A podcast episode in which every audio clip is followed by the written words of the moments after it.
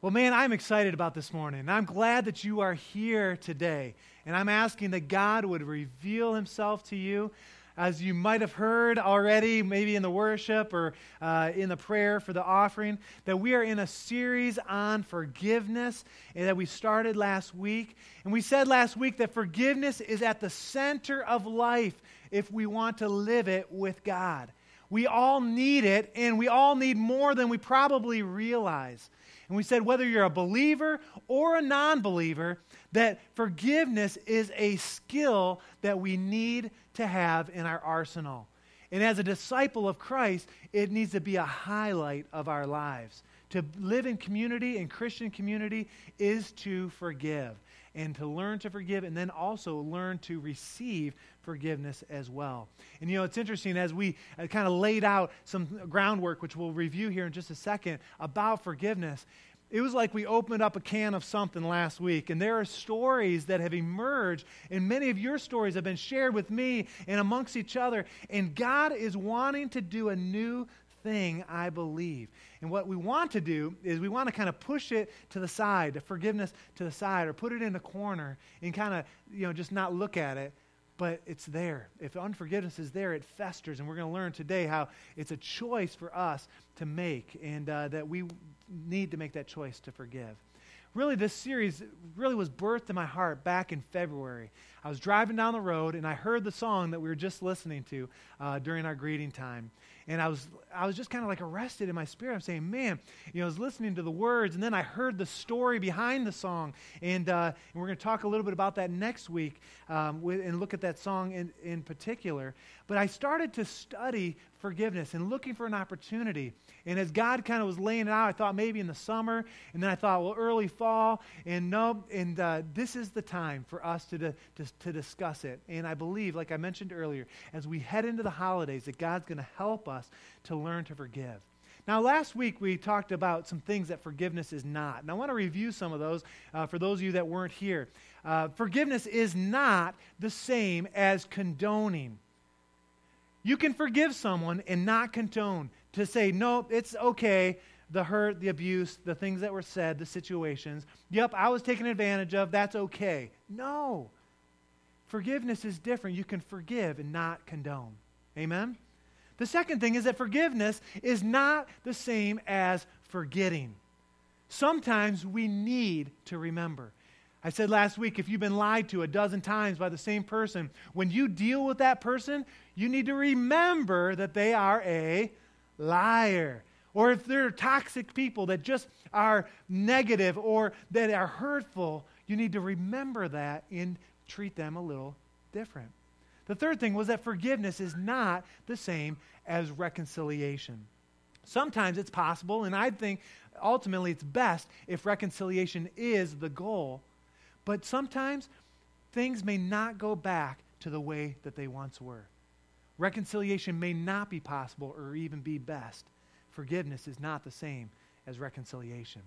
As I was studying this last week, uh, one of the counselors in, in the church uh, came up to me and gave me some, uh, some articles about forgiveness. And as I was going through those this week, there were a few other things that I realized, some bullet points that was interesting that forgiveness is not. And listen to these. I want to add these to last week's uh, message. Forgiveness is not repression painful feelings or experiences that we bury deep in our soul. How many have ever experienced that? Hoping that they won't affect us, hoping kind of that put them in the corner and we just won't look at it and it's not there. But what happens is you think you're over it and then you see somebody at the mall and you get all these feelings. You want to duck and run, or you get all these, just right below the surface is those feelings. And so forgiveness is not the same as just repressing or pushing these things away.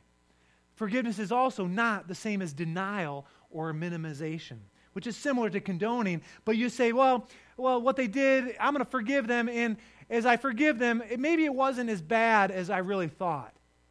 We minimize or we'll deny it.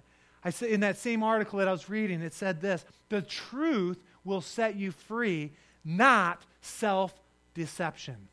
How many believe that's true? Not self-deception.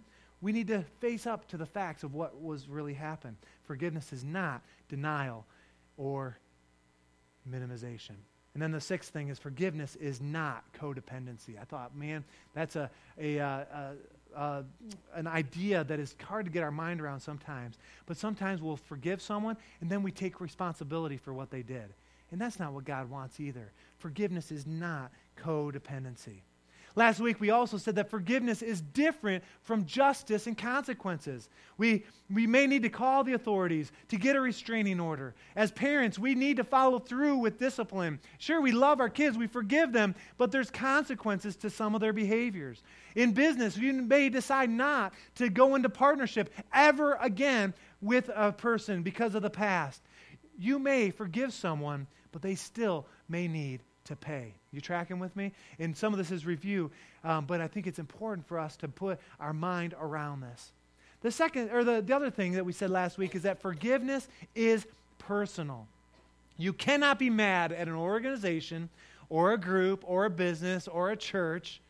You are mad at a person or a group of people within that organization, within the church, within a business, so uh, that sort of thing and it's personal. And in order to forgive, we need to identify what is it in our lives? Who is it in our lives that, that gives us that feeling of, oh, I want to you know, knock someone's head off or whatever the case might be? Forgiveness is personal. And we also said that forgiveness is a process that deep hurt, pain, and bitterness. If you've lived with that for years, um, that it's a process of forgiveness. And our goal is that we would take some steps in the right direction over these, these weeks and before the end of the year, that we would take some steps. And our goal is freedom. But for some of you, maybe it's a one step or two steps where you stop hating someone or you put the jawbone down, like we talked about last week. Or maybe you, you get to a point where you can, in your heart, like Elizabeth uh, shared last week in her testimony, that, that she was able to forgive forgive and, uh, and to move past some of the offense in her life. And what I love what Elizabeth said, and by the way, Elizabeth, I just want to say publicly again, thank you for your testimony. If you have not, if you were not here last week, get online. It's worth listening to the message. Uh, Elizabeth had an incredible testimony uh, that brought it in. And what you said in your testimony is that forgiveness is a choice. And uh, that's what we want to focus on this morning, is that it's a choice to stop telling the story. Whether it was a petty little offense or some serious offense, that God would help you move past that and to deal with the forgiveness or the unforgiveness in your life. Last week, last, last point here is that we said that forgiveness begins when we drop the jawbone. And if you're not familiar with the story in Judges 15, you'll need to listen online. But forgiveness is something uh, that is, uh, is a choice that we need to choose to stop the revenge, the pong that we talked about last week, the going back and forth. And even though everything inside of you may resist, you may say, well, it's not fair, or uh, they may not see that I am right if I forgive, or they really did it and they really did say it. They don't deserve to be forgiven, whatever the case might be. We need to choose. We need to resist that. We need to put the jawbone down and stop swinging. Because revenge says, I will be justice. I will be God's wrath. I will pay, or I'm not going to pay for this one. Someone else is going to. And you start to swing, whether it's active revenge or passive. And we said last week, we said, look, we don't want to live there. We want to turn over those that have offended us, have hurt us. We want to turn them over, first of all, to Jesus. We want to pray for them. And then the third thing is we want to bless those that we have trouble with. And when you get to that point, where not only can you turn it over to Jesus and say, okay, God, my hands are off, then you can start to pray for them and your heart will begin to grow, right? But when you say, hey, how can I bless this person? You know what the Bible calls that? It says that you heap hot coals into their lap. And that's kind of fun. and uh, we want to get to that point in our own lives that we can, we can live. And what happens is that when we live that way, there's a weight that is lifted from us. And God gets the glory in our lives. So we're saying, Lord, help us to heal. Help us to set people free and help us ourselves to live in freedom. Freedom is a choice. Forgiveness is a choice. I want you to turn with me to Colossians chapter 3. We're going to start, uh, we're going to look here, and then we're going to be to Matthew chapter 18 in a minute.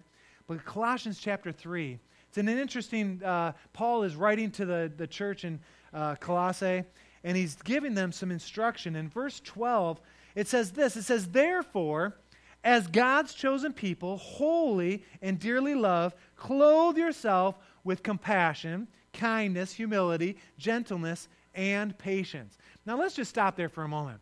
Those things, how many would agree that those things take a lifetime to achieve in many, case, in many cases? To be compassionate, to give kindness, humility, gentleness, and patience. That is something that God kind of works inside of us. But then look at verse 13. Bear with each other and forgive. Everyone say forgive. Forgive one, an, one another, whatever grievances you may have against one another. And then here's the kicker forgive as the Lord has forgiven you. Some of you are saying, as you listened last week or you hear to this morning, you're saying, I just cannot forgive my neighbor, my friend, my, uh, my spouse, my whatever. If you cannot get beyond the revenge and choose to forgive, what I want you to know and what I want to encourage us to do is to remember what you have done to Jesus. John Bevere, he talks about this in The Bait of Satan, if you've ever heard the book. It's a great um, book about offense. At the end of the book, the last three chapters talk about uh, bitterness and rage and forgiveness. And he says this He says, if you can't forgive, he says, you don't know what you've done to Jesus. And in regards to that, I want us to turn to Matthew 18, our key text for the morning. And it's a familiar passage if you've been in church, but I'm praying that there will be an illumination, a, that God would speak through His Word, and that, that we, as we dissect this, this chapter, really it's a progression of logic and forgiveness. It deals with forgiveness in financial terms, kind of settling accounts. And as we look at this, I'm praying that there will, that there will be an illumination, that there will be something that will click in your mind saying, Boy, I've got to address this in my life. And so we're not going to look at the whole chapter, but let's start in verse 21 of Matthew 18. It says, Then Peter, one of the 12 apostles, of course, came to Jesus and asked, Lord, how many times shall I forgive my brother when he sins against me? Up to seven times?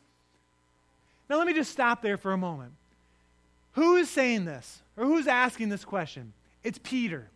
Now, Peter was not only one of the 12 disciples, he was one of the three chosen to be at the, at the uh, transfiguration on the mountain. Peter is the one that had the boldness to step out of the boat and he walked on water. Peter was a, was a man of God, and he's looking at uh, this discourse on forgiveness as you look at it in its context. And in the Old Testament, Peter would have known that in the Old Testament it said an eye for an eye, a tooth for a tooth. In in the Jewish law, if someone broke or had an offense against you three times, that was enough that at that point you could carry out punishment on the other person three times.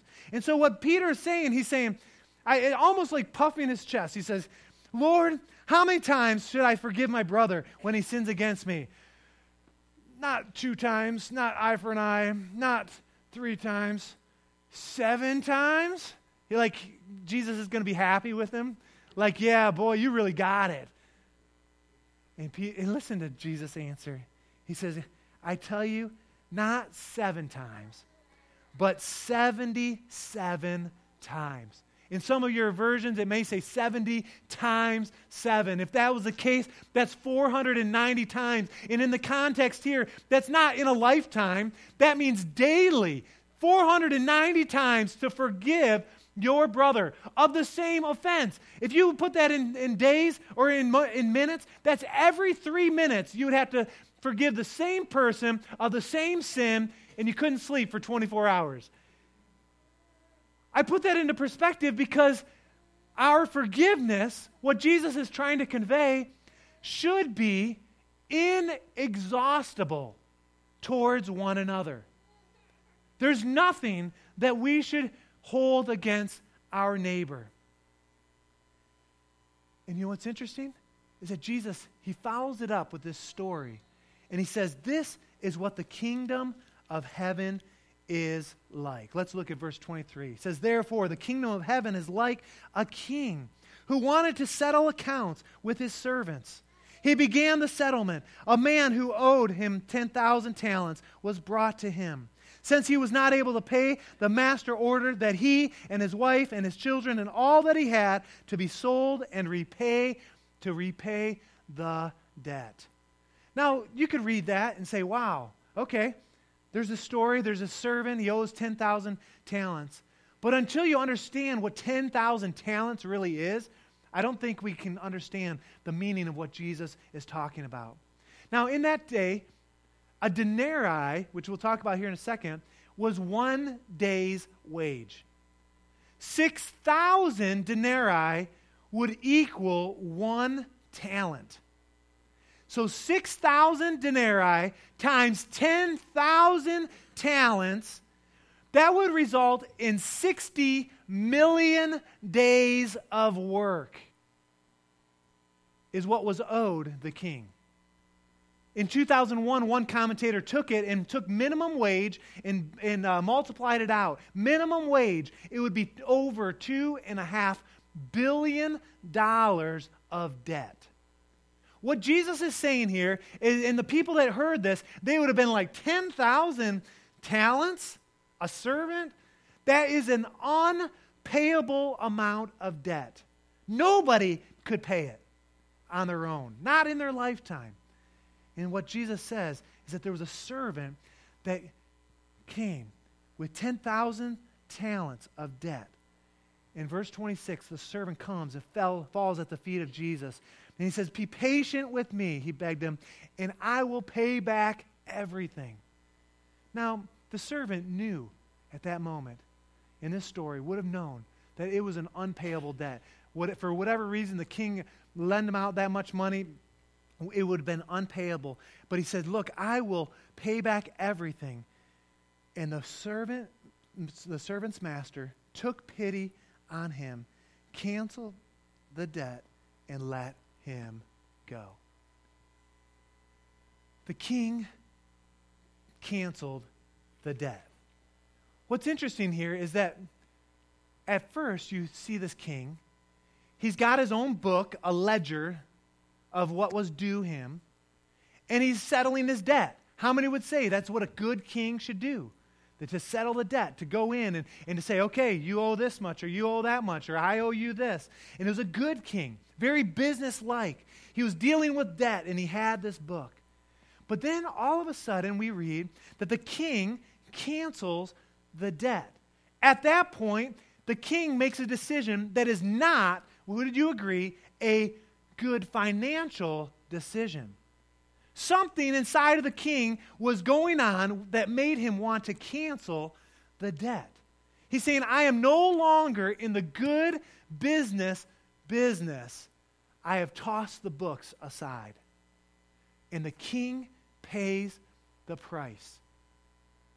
He throws away the bookkeeping.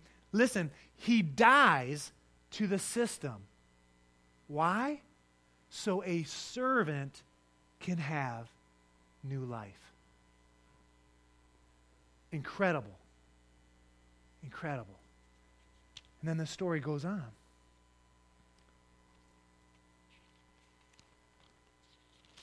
That servant, I'll call him servant number one at this point, he goes out.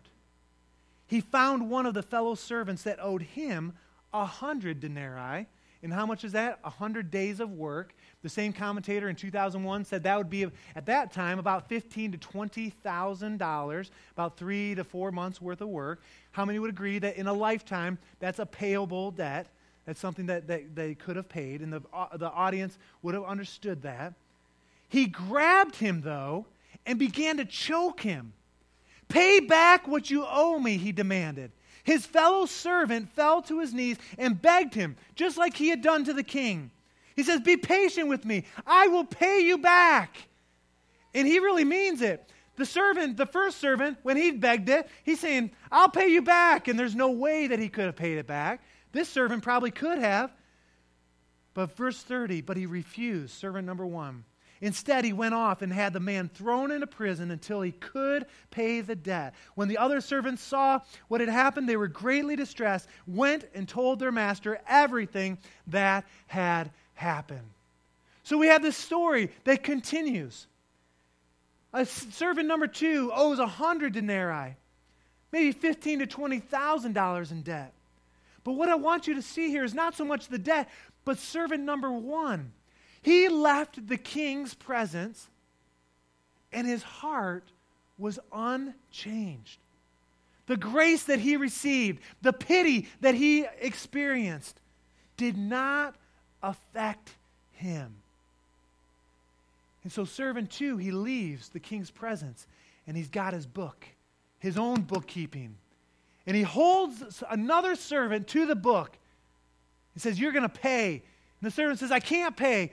And he throws him into prison and he holds him to the book. What's interesting is that the story continues. When the master heard this, he called servant number one in and he said, You wicked servant, I canceled all that debt of yours because you begged me to. Shouldn't you have had mercy on your fellow servant just as I had on you?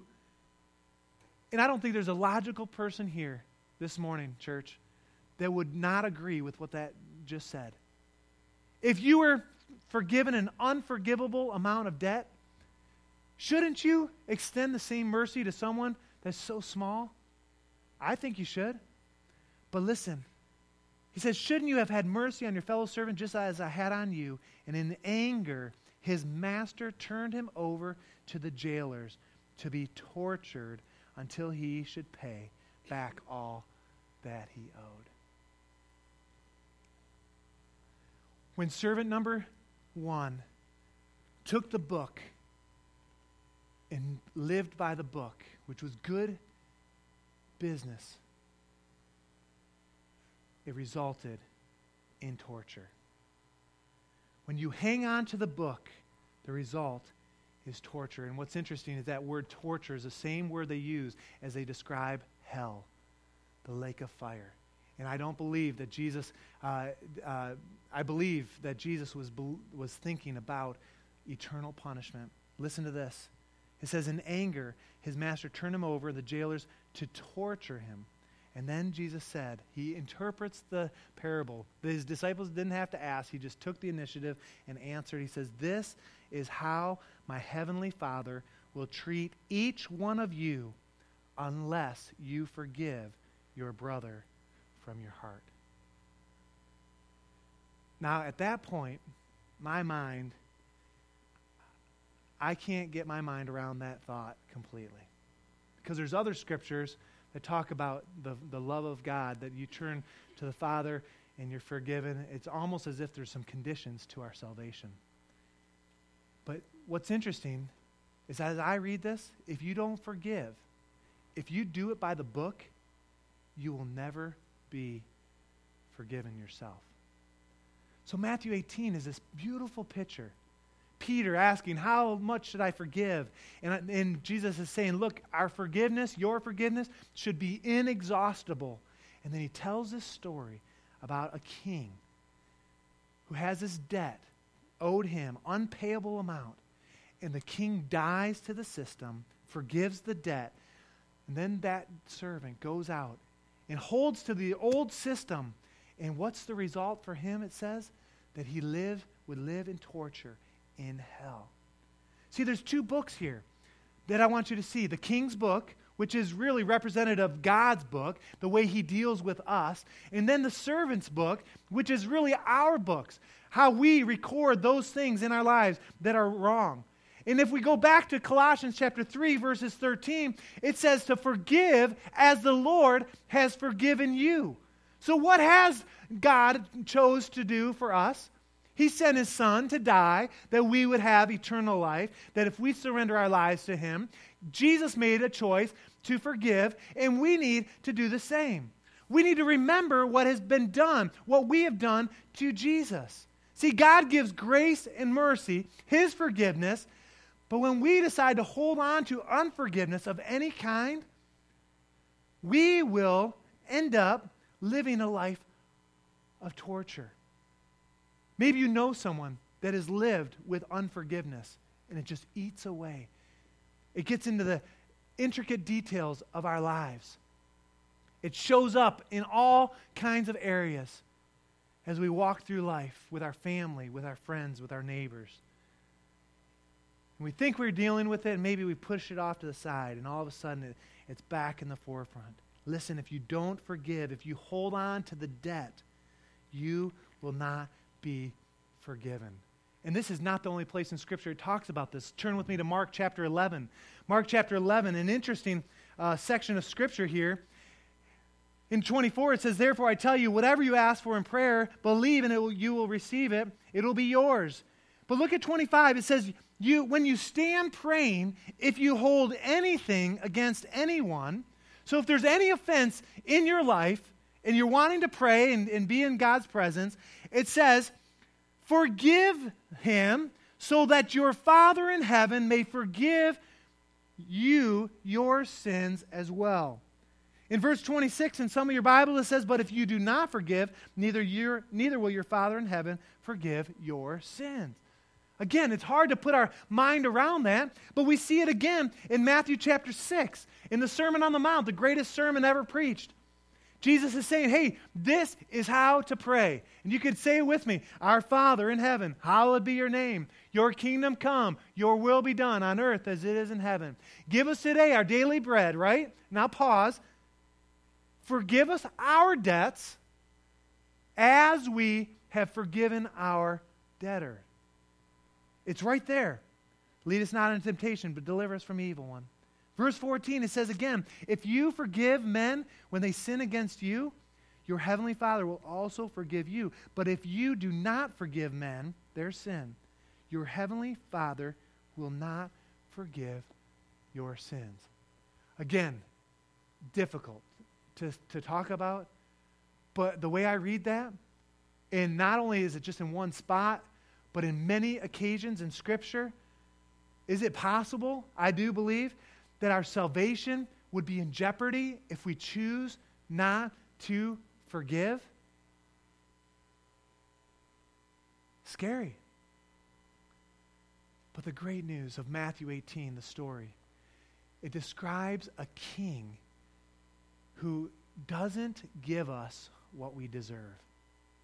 Again, in John Bevere's writing, he talks about what do we deserve, and he, it's kind of comical when you read it or listen to it. It's interesting. He kind of says most, most believers kind of categorize sin. And they say, well, there's these big sins in our lives, you know, stealing or murder or adultery, right?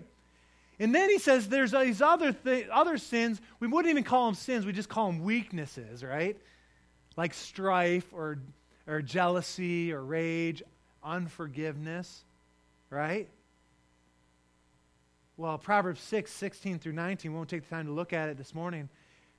God says what he hates. He's very clear. And unforgiveness is in that picture. So, what do we deserve, as John Bevere kind of talks about? We deserve death. We deserve to be on the cross. We deserve punishment. But we all often will say, well, you know, in the, in the big picture, I'm not as bad as, let's say, a mass murderer. Or I'm not as bad as someone that has treated a child, you know, with sexual misconduct. We, you know, no one here would, everyone here would say, man, that's just completely inappropriate and, and would, you know, be horrible. But the reality is, when we read God's word in its entirety, is that one sin, one lie, one bad thought, if we live by the book, if we live by the book, the, the system, that we would have to pay. And the fact is, is we cannot pay. Our debt is too large. But a king, Jesus, died to the system and set me and he set you, the servant, free. And the question is, is what do we do with that forgiveness. The unmerciful servant in the story of Matthew 18, he left the king's presence and he didn't allow what just had happened to affect him. It didn't change him. And he walked out and he held judgment on someone else. But listen, that's not God's plan. As believers, we are to be people that choose to forgive. Does Christ's forgiveness change us? The result, if it doesn't, is that we will live like servant number one, tortured. Our destiny would be an eternity separated from Jesus, the way I understand it. So we have to choose to forgive. See, last week we talked about putting the jawbone down, that forgiveness begins as we start to identify saying, look, we are not going to take revenge anymore. We're going to stop the madness, stop the game of pong. Bong, bong, bong. Today, it's another step saying, you know what? I'm going to start this process. I'm going to choose to forgive, like Elizabeth said last week. That's the goal. The bottom line is that we all have an unpayable debt. We call it sin. But salvation provides freedom from sin. We're forgiven.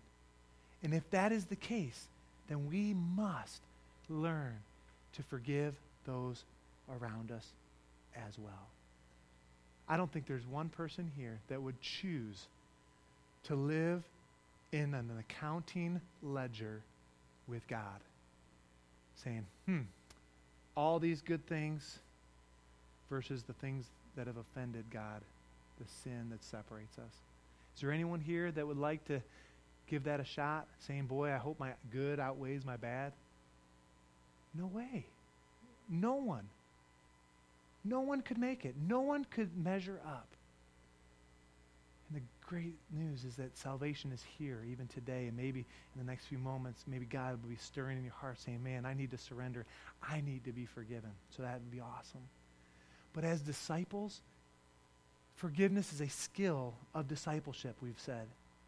If the story of the gospel gets a hold of you this morning, then you have to toss the books just like the king did and extend forgiven. The king gives grace, and so should you. But we've got to identify what is it in our lives that we're hanging on to? What is it that we've not moved past? And there may be all kinds of things in our lives that, again, we think we've kind of dealt with it. Maybe it's in the corner. But every Christmas, when we see Aunt Bertha, we remember, and we can't hardly be in the same room. See, I've heard of family stories where there different people can't even get together. They have to have several meetings for the parents with each of the kids because the, the kids won't be together. I've heard of husbands and wives living in the same roof, under the same roof, and never experiencing true forgiveness for something that's been done, something that's been said. Sometimes we hold it against ourselves. And it was interesting, even before service, I was talking with, um, with Jeff, and you lost your first wife to cancer. And you said, man, a lot of people hold on, and they, they are mad at God for a season, and God helped you kind of work through that. And I know that, you know, Chuck, you kind of have dealt with that. Maybe there's other people in the, maybe a sickness or an ailment that is just kind of hung on. You're saying, God, what is that? And we need to forgive God, which it's kind of hard to put our mind around that. But if we hold anything against anyone, it's like living in torture. And I want us to see that. I want you to bow your heads and close your eyes this morning. As we wrap up this morning, I'm going to ask that you would just take a quick look inside of your own heart. Where is it in your own life that God is moving and revealing some areas that you need to address? In just a minute, I'm going to ask about where, you know, is there forgiveness that you need to, to experience in your own life? But first, let me offer to you what the Bible calls what we call salvation a free gift given, something we don't deserve, but the opportunity to erase to eradicate the sin in your life. And I don't know everyone here this morning, and so I, I don't want to take it for granted that you are a believer, that you've accepted that forgiveness.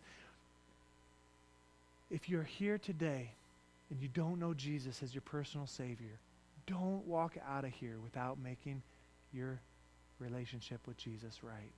Say yes to Him. And if that's you this morning, would you just boldly just raise your hand saying, Boy, that's me. I need to experience that forgiveness in my life.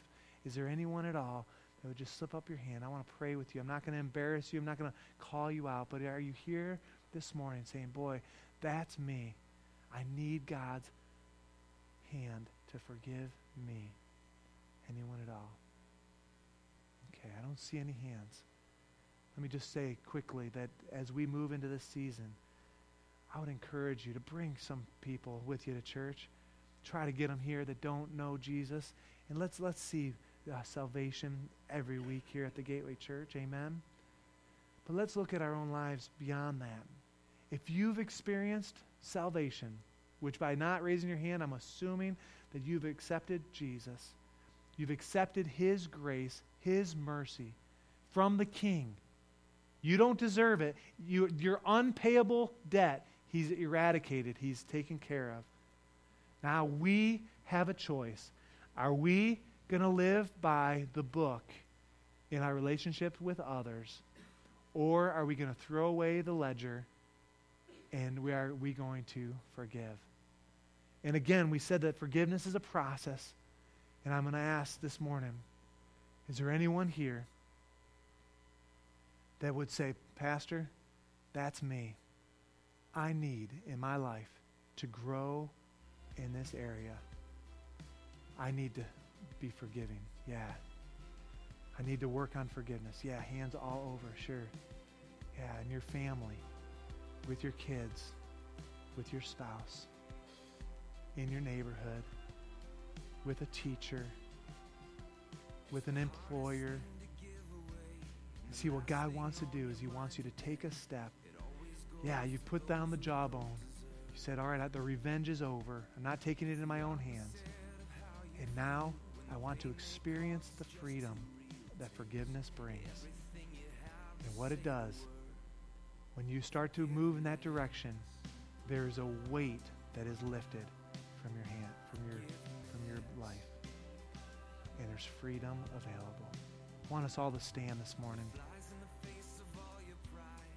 Would you repeat this after me? Say, Dear Heavenly Father,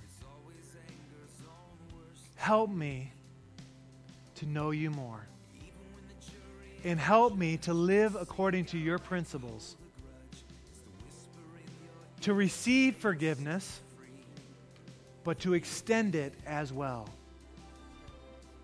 Help me in my going with every relationship, with every person, to extend grace as I have received grace. And I will give you all the praise and all the glory. In Jesus' name, amen. Amen. You know, as you leave here today, I want you to hold your head high, knowing that you are forgiven, one, but also that you can extend that same grace to others in the most difficult circumstances. And it could be a process. Couldn't we said last week, it could take some time. But start that process, get that wheel turning. And I promise you, it'll be the best Thanksgiving ever. It'll be the best Christmas ever. It'll be the best work environment ever. It'll be the best days at school. Wherever you are, go in the grace of God. Amen? Amen. God bless you. We love you. Wednesday nights, we got prayer. But go today knowing that you're forgiven in Jesus' name. Amen? All right. God bless you as you go.